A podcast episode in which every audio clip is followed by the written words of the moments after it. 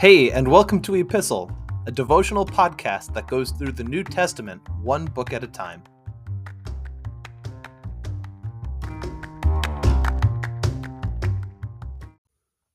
Hey everyone, grab your Bibles and turn to the book of First Thessalonians. We're going to start in chapter 1, verse 1.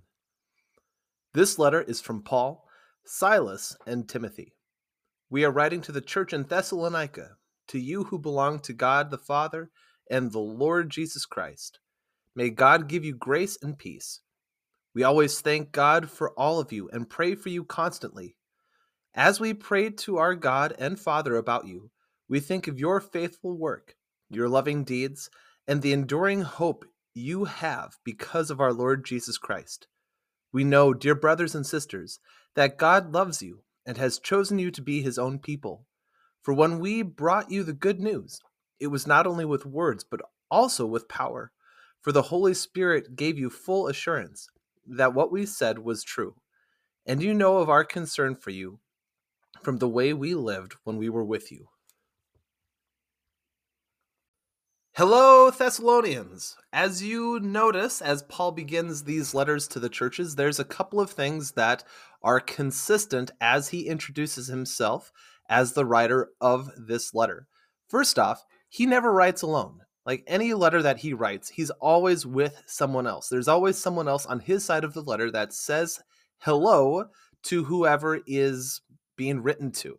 There's always at least one other person with him, and oftentimes that person is Timothy or Luke. And in this case, we have Timothy and Silas or Silvanus with him. He doesn't use the title apostle here as he writes to the Thessalonians, and you'll notice the distinct difference there from the other letters that he's written. And this seems to suggest, as far as other Bible commentators seem to think, is that they received the message from Paul as authoritative. He doesn't have to use this title of an apostle because they received what he had to say as the truth. And that's kind of a beautiful, intimate, and honestly efficient way to go about now for Paul to write this letter that he doesn't have to continue to remind them that he's an apostle.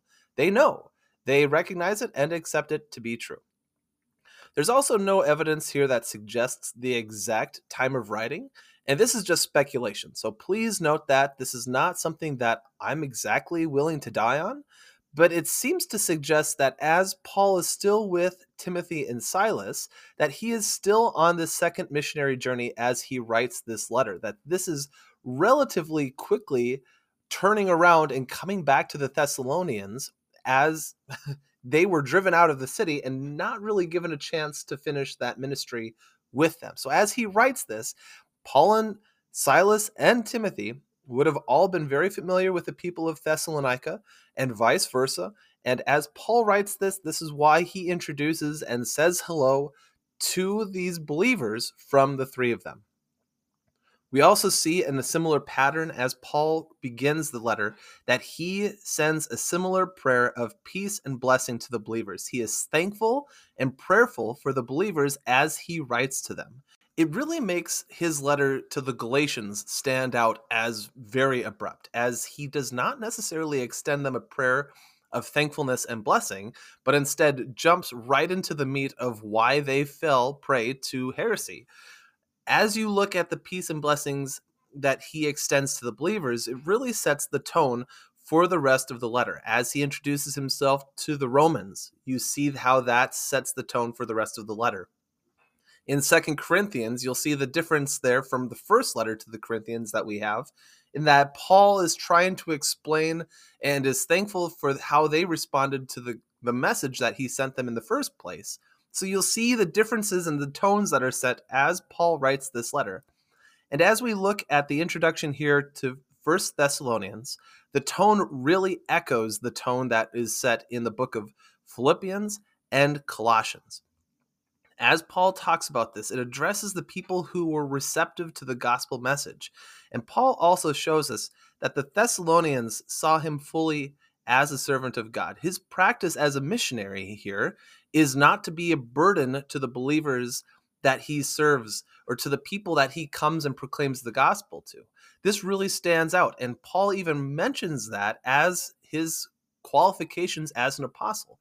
we had full rights to be able to uh, expect a whole lot from you. He writes in other parts of the New Testament, but we didn't.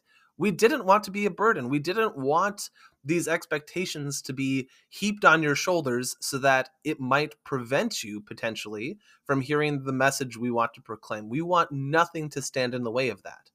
And Paul utilizes that here and reminds them that, you know, you remember how we did ministry with you. We love you, and we want you to remember that that is evident in how we served alongside of you.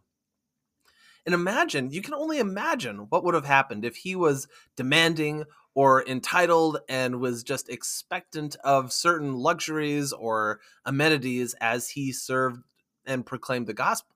You can only imagine the difference in the tone of ministry that he would have had. And yet, here his pastoral heart shines through, and I think it really echoes to us and says, you know, here's what happens when you are willing to serve and go the extra mile to help the people around you that you don't want to be a burden, but instead care very deeply for them and want to see them come to Jesus.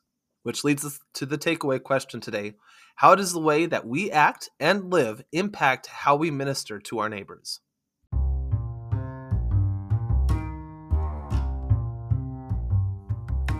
Thanks for listening to Epistle. You can find, follow, and give feedback on our Instagram page at e underscore pistle. You can find all of the episodes for this podcast wherever you get your podcasts, and please feel free to share them with a friend. Thanks again for listening, and we'll see you in the next episode.